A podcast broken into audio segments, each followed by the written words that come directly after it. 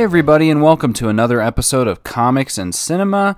Um, today, we're talking about Spider Man Far From Home, the extended cut, and also uh, another movie that I saw over the weekend. Uh, so, I'm your host, Alex Klein, and let's get started. So, like I said, um, on Friday, I had that pre recorded uh, podcast. I spent some time with my cousin who had come into town, had a great time. We actually ended up watching Brightburn which I uh, had seen previously. But I, it, it, was weird. Initially, I wasn't really looking forward to watching it, and um, that's just because when I had watched it the first time, I thought to myself, "Okay, this was a good movie, but I don't need to see this movie again." And weirdly enough, watching it a second time, I still really enjoyed it. And um, so I had originally given this movie a 7 out of 10. I'm sticking with my 7 out of 10. Um, for those of you who don't know, the movie is directed by David Yarovesky, written by Brian Gunn and Mark Gunn.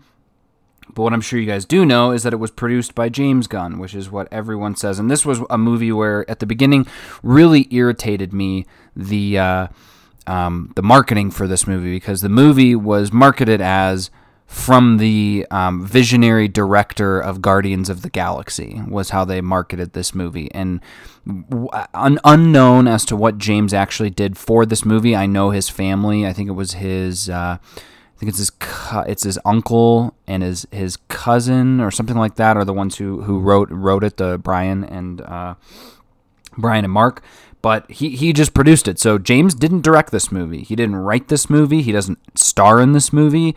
So to mislead audiences by saying that it's a movie by James Gunn is in my opinion, it's sad because to me that means they felt that this movie was not good enough to stand up on its own, that it needed somebody's name attached to it for it to be successful, which is is very far from the truth. This movie is a really good movie. It's a really great look at sort of a what if scenario of. Uh, the Superman origin story of what you know what if Superman became evil or realized that he you know, doesn't want to help out humanity, that he wants to just destroy humanity. So, in that respect, it was a very interesting movie because that hasn't, I don't think that's been done before, and certainly not to this level or recently.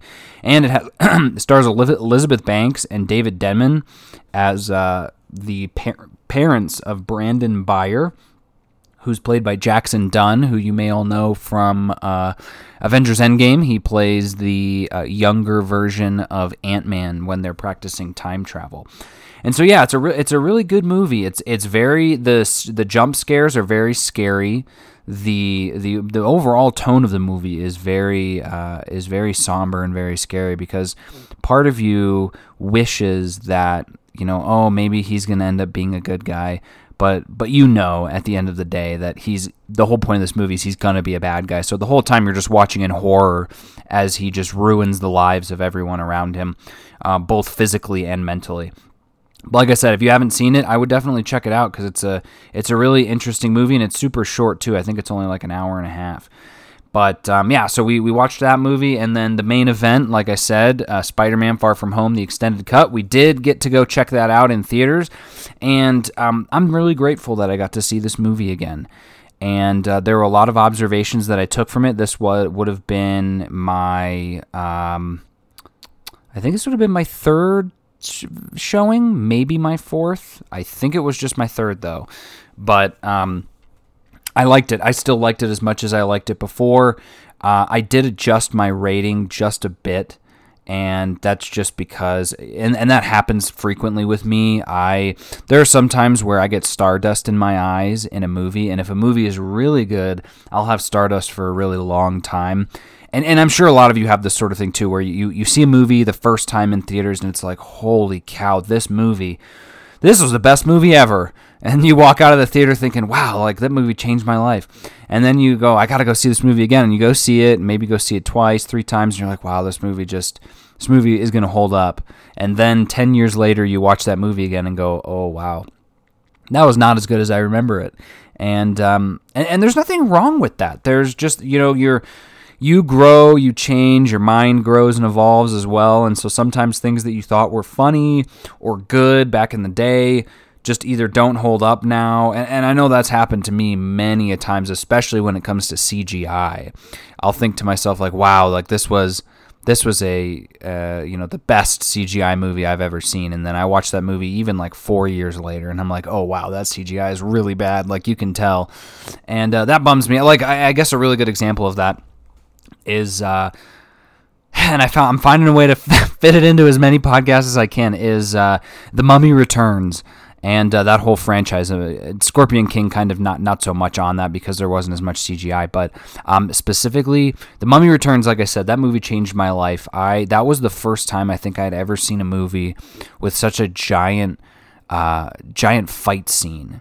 In, in the scene where all of the Anubis warriors are fighting against the uh, Medjai, towards the end of the movie and they're just you know they're they're all lined up along the sand and then all of the the Anubis warriors pop up out of the sand and they're all screaming and they've got their scythes and oh it's just such a badass scene. And then they you know they charge at each other and uh, and then they just fight and fight and it's it's I, when i was younger when i saw that movie like i said for the first time in hell for like the first 10 years of that movie was just like holy cow that fight I mean, that fight, it didn't necessarily haunt my dreams, but it was, I, I, dreamt about that fight all the time because of how cool it was. I used to watch it and put like, uh, Used to put sound, like music to it, like actual like rock music and stuff that, that had like crescendos right when they would start fighting, just this bad, you know, badass sort of stuff. And then I picked up, uh, I picked up the movies, uh, later on because I don't, I had them on Blu-ray or a DVD and so I, I, bought some Blu-rays of it. There was a steel book that Best Buy did that had all of them in it, which was perfect because I needed the Scorpion King too. And uh, and I'll say, like I said, I'm a huge fan of those movies. I'm not that big a fan of uh, Mummy, the Mummy Three, Tomb of the Dragon Emperor. I've only seen it once, and I should probably watch it again. But the fact that Rachel Weisz is not in that movie uh, is just is a huge bummer in my opinion. I think that's why I don't like it as much. But when I rewatched it, that scene, the CGI is not that great, and I to the point where I was googling, and it was like back in the day, that was a very uh, talked about and expensive CGI scene where people it was like that because I was right around the same time I think that the Matrix movies were coming out, like the Matrix Revolutions and Reloaded, and those had some pretty iffy CGI as well. And I think it was right around the same time, like, ooh, this is a whatever. Today doesn't hold up, and so and it's a super bummer. It's a bummer, but uh, same same with Spider Man, and only in the sense that some of the comedy, some of the jokes didn't land so well for me on this time and uh, a couple of other things on it, but certainly nothing to make me go, I never want to see this movie again. Like, it was a great movie. And when I tell you that I bumped the score down, it just bumped it down from a 9 to an 8. It was still still a great movie. Um, and I, am questioning whether it's my favorite live action Spider Man movie. My favorite Spider Man movie is Into the Spider Verse, but um, in terms of live action, this might be my favorite live action movie. Um, and then the uh, and so I'm going to talk about this briefly. If you guys are actually still haven't seen it or you're wanting to avoid spoilers, then maybe skip ahead a little bit. But I'm going to talk the extra scenes that I noticed in this film. So there's the uh, Peter Parker running his errands scene, which is right, very quickly right in the beginning of the movie. It's r- right after him and Ned are talking at school, and he's like, "So what are you, you know, what are you up to now?" And he's like, "Well, I got to go get a dual headphone adapter. I got to go get my passport, and I got to take down." And he says it really fast. I couldn't hear it, but he says the something crime family, and he's like, "Okay, cool, have fun." And then uh, Spider-Man so kind of takes off and goes to the and, and what was funny and and more of a you know they should have done this in the first place was that almost everything from that thing from that scene is in the trailers. So he goes to the uh, the convenience store and talks to the guy there says i need a dual headphone adapter. I think he asks in spanish or something and the guy's like your spanish isn't that good. And then um, he goes and gets his passport. Peter parker here to pick up a passport please uh, but the reason he runs up to the front was because he has like his little spider bug in his backpack, flies out and opens up an extra lane for him at the DMV. I don't think that would ever happen in real life, but it was cute to see. And then taking down the crime family, it's almost it's almost the entire trailer. The, the piece they show in the trailer. There's not really not a lot extra, but it was still good because it was nice to see him in his Iron Spider suit one more time and uh, obviously, that line where he's like, "No, I'm too busy doing your guys' job." I that line played really well for me in the trailer, and it played really well for me in the theater too. And so I really enjoyed that. And and then there was one other scene that I think I, I'm 95% sure that this was a new scene as well. It is right before the London attack. Um, Mysterio is kind of prepping everything with his team, and then if you remember, uh, Nick Fury comes out.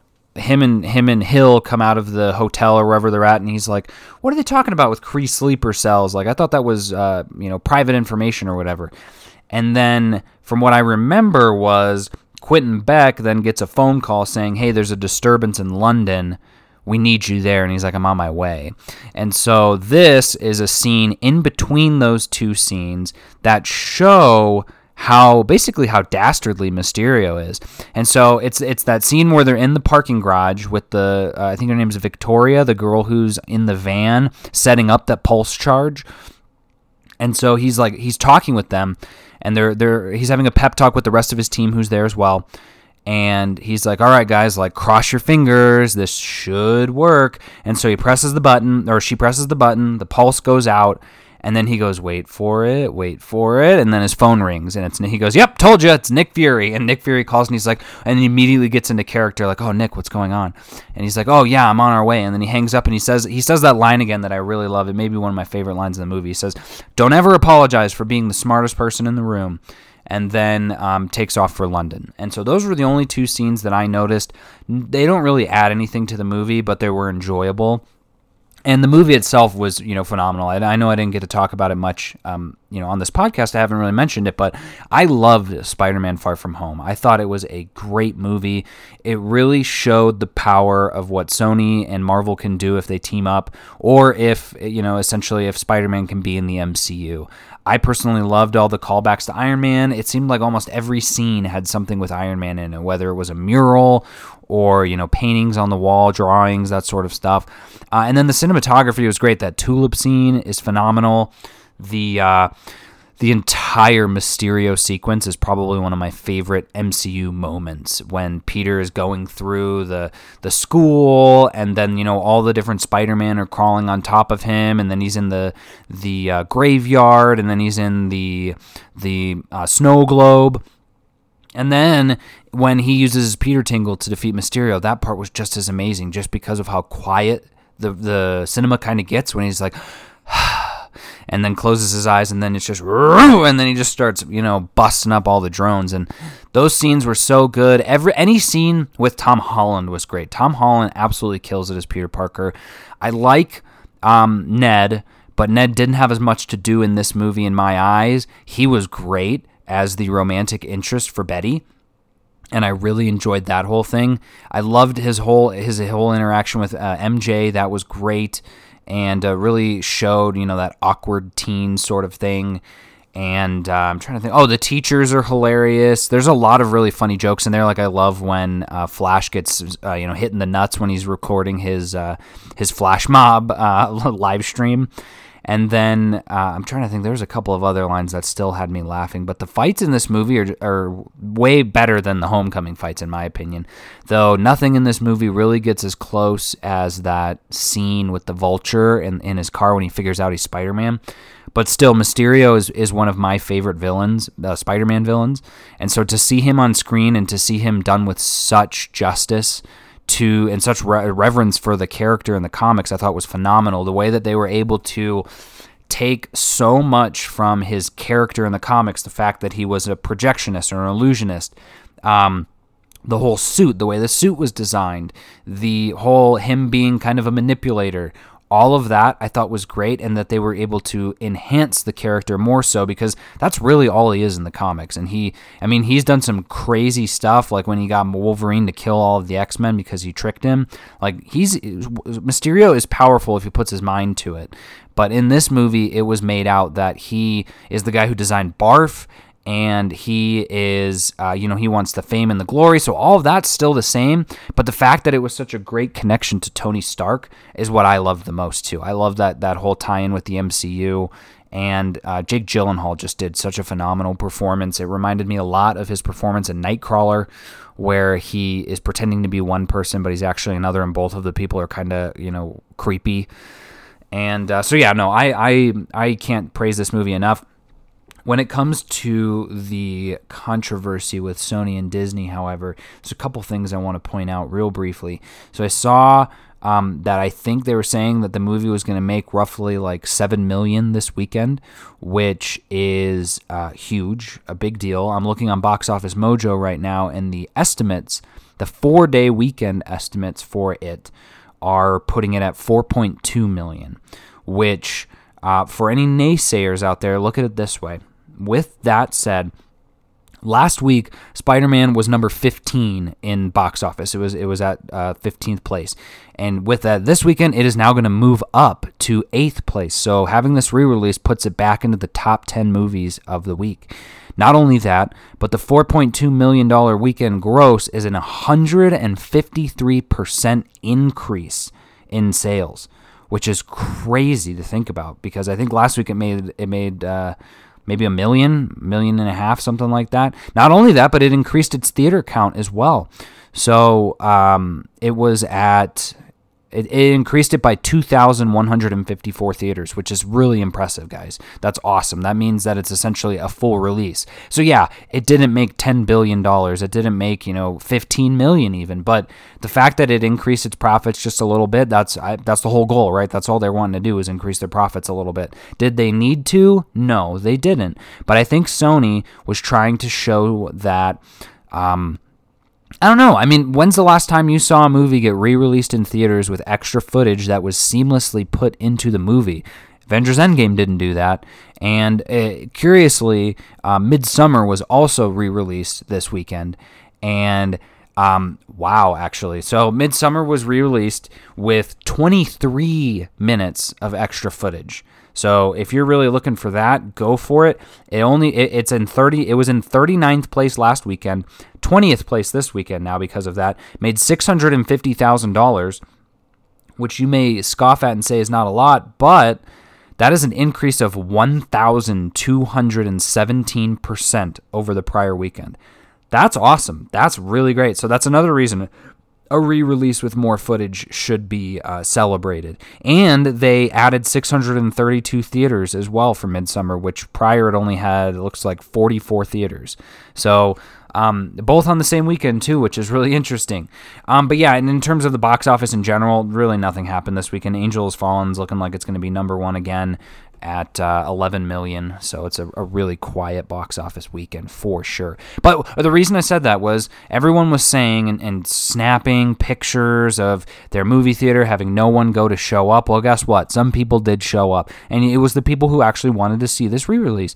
And I'll, you know, to their credit, when they were doing that, I got really angry and I made a, I made a uh, a post on Twitter about it because um, I, I, just I don't get why people are celebrating negativity. It it just it doesn't it doesn't make sense to me. Why to, to, to take the time to take a screenshot of the movie theater of a movie that you're not planning on going to see and saying, hey, check this out, no one's here, when it's a pre order at this point. Like you've taken the photo on Thursday, the movie doesn't come out till Thursday night, or, you know, for some people, they're not going to see it till Friday or the weekend, and it shows no one's in the theater or maybe one ticket's been sold. Well, okay, that's the same with for a lot of movies, not just re-release movie. Like a lot of movies are that way up until the point they come out, especially ones that people don't know a lot about, or in this case that maybe they've already seen. But regardless, it's still just I don't know. It doesn't. What what are you trying to gain from that? Are you trying to um, incite some outrage with somebody to go, aha, we knew it. Sony sucks. Everyone's boycotting Sony. Well they're not because Sony is now top 10 this weekend again and made a little bit extra money. And beyond that, my theater, when I, because when I saw that tweet, I was like, uh oh, I'll uh, let me see what my theater's looking like. And none of none of them had anyone in it, and that's because I couldn't access it from the app. And eventually, when I could access it from the app, it was like no one's there, and it's like okay, that's because no one could access it. It was like a weird glitch in the AMC app. But um, when we went in there, there were probably it was four of us that went and saw it, and there were probably another I don't know six to ten people in the theater, and that's I, I'd say that's a good amount because um, I love those movies where there aren't a lot of people in the theater. It makes it nice. We were laughing a lot, and and that's just because I you know my brother, I was gonna I had asked him if I said, you know, you're welcome to come on the podcast whenever you want. Just let me know. And he was like, oh, well, I don't know if you want to have someone who has a negative view on Disney and Marvel. And I said, well, that's the whole point of having a discussion and having differing opinions is that it makes for interesting uh, listening, right? Like, I'm sure you guys would all love to hear what my brother thought of this movie because he did not like Spider Man Far From Home at all. And much in Stevie's fashion, uh, he he liked it even less when the mid credit scene rolled, and he, he actually liked the end credit scene. But um, yeah, he did not like that mid credit scene, and I don't know why. Because everyone, like my other two cousins who were there, were like, "Oh, that's awesome! Look, that's J.K. Simmons."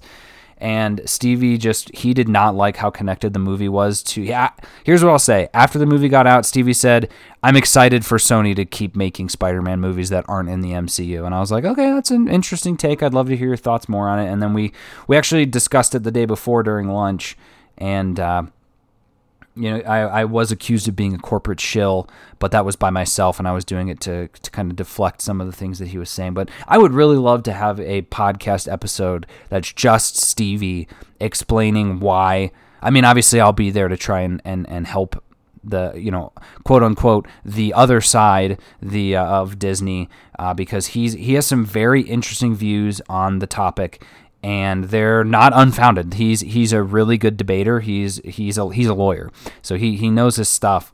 And uh, I would love to get him on here just so that you guys can get a differing opinion, so that we um, you know we keep all of our uh, basically keep our minds open. That way, we're not just going down the rabbit hole of oh, you know, Marvel's uh, number one, the best of all time. If, if you don't believe me, then you're you're wrong. Um, we're supposed to have differing opinions, and that's that's the whole point of society. So uh, maybe that'll be something we'll do at the end of the year when we're going over our um, our top movies of the year, sort of thing. But with that said, those are the two movies that I saw this weekend. So if you get a chance, I'd check out uh, Spider Man just to see those extra scenes. I uh, did not feel depressed at all during the movie, thinking, "Oh, it's going to go back to Sony." The only time really was that end credit scene or the mid credit scene, only because I was like, "Well, I really hope they deal with it." As long as Sony deals with that, you know, Spider-Man's identity being out in the world, they don't really need to worry about anything else because they can still they still have all of their villains.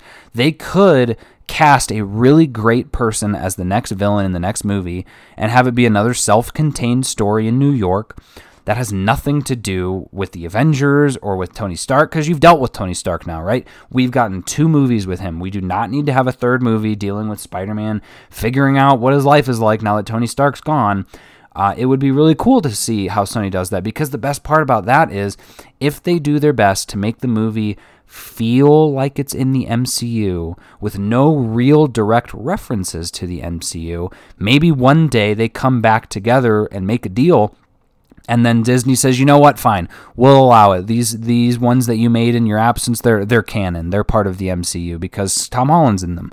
And uh, that that would be really cool. Is if you got something like imagine if I'm trying to think of what another example would be, but I well shoot no. Imagine if Marvel Studios, imagine if Marvel Studios actually got the rights to Spider-Man back and said, and maybe they did this with Fox too, but said all of those movies are canon all of the old Spider-Man, Andrew Garfield, Good, Bad, and the Ugly, they're all canon. They're just from different universes, just like in the comics. Like they're in a they're in a different multiverse. Like this one's uh, Tobey Maguire's from Earth six two nine, and um, Tom Holland's from the main MCU, and then uh, Andrew Garfield is from Earth six six six.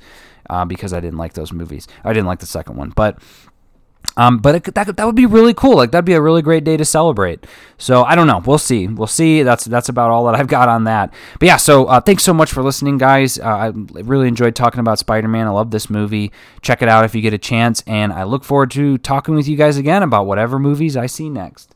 Thanks again. I'm your host Alex Klein, and this is Comics and Cinema.